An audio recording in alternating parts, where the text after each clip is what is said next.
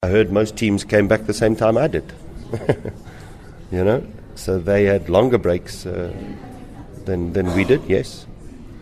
But I still felt that, you know, we, we had a good two and a half week break, which I felt was sufficient enough for the players to get away and and then obviously come back and prepare prepare ourselves for the league. Because it's also helped me to a degree in terms of the conditioning. Because truth be told, the players came back still in physically good shape, but fresh. So the mood in, mood in training has been very, very good. The intensity in training has been very, very good. And yeah, well, what we want to do is try and finalise our squad as, as quick as we possibly can. Extremely talented footballer, very, very talented, versatile.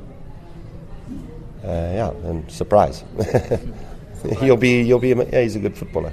Very good footballer and great education. Very bright boy, very humble kid, you know, and I think he, he's been a, a good find, a very good find. You'll see the new signings, we'll see if they're ready. Are they capable? Sometimes, especially if they are foreign players, they take a little bit of time to adapt to the speed of our game, because our game is, is very, very quick in comparison to other leagues.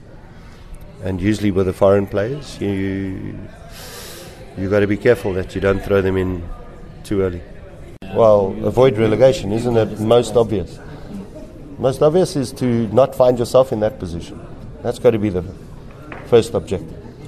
If you're asking me, oh, do I think I'm going to finish in the top four?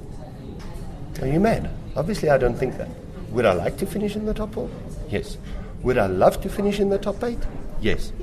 But am I going to set myself those targets right now? No.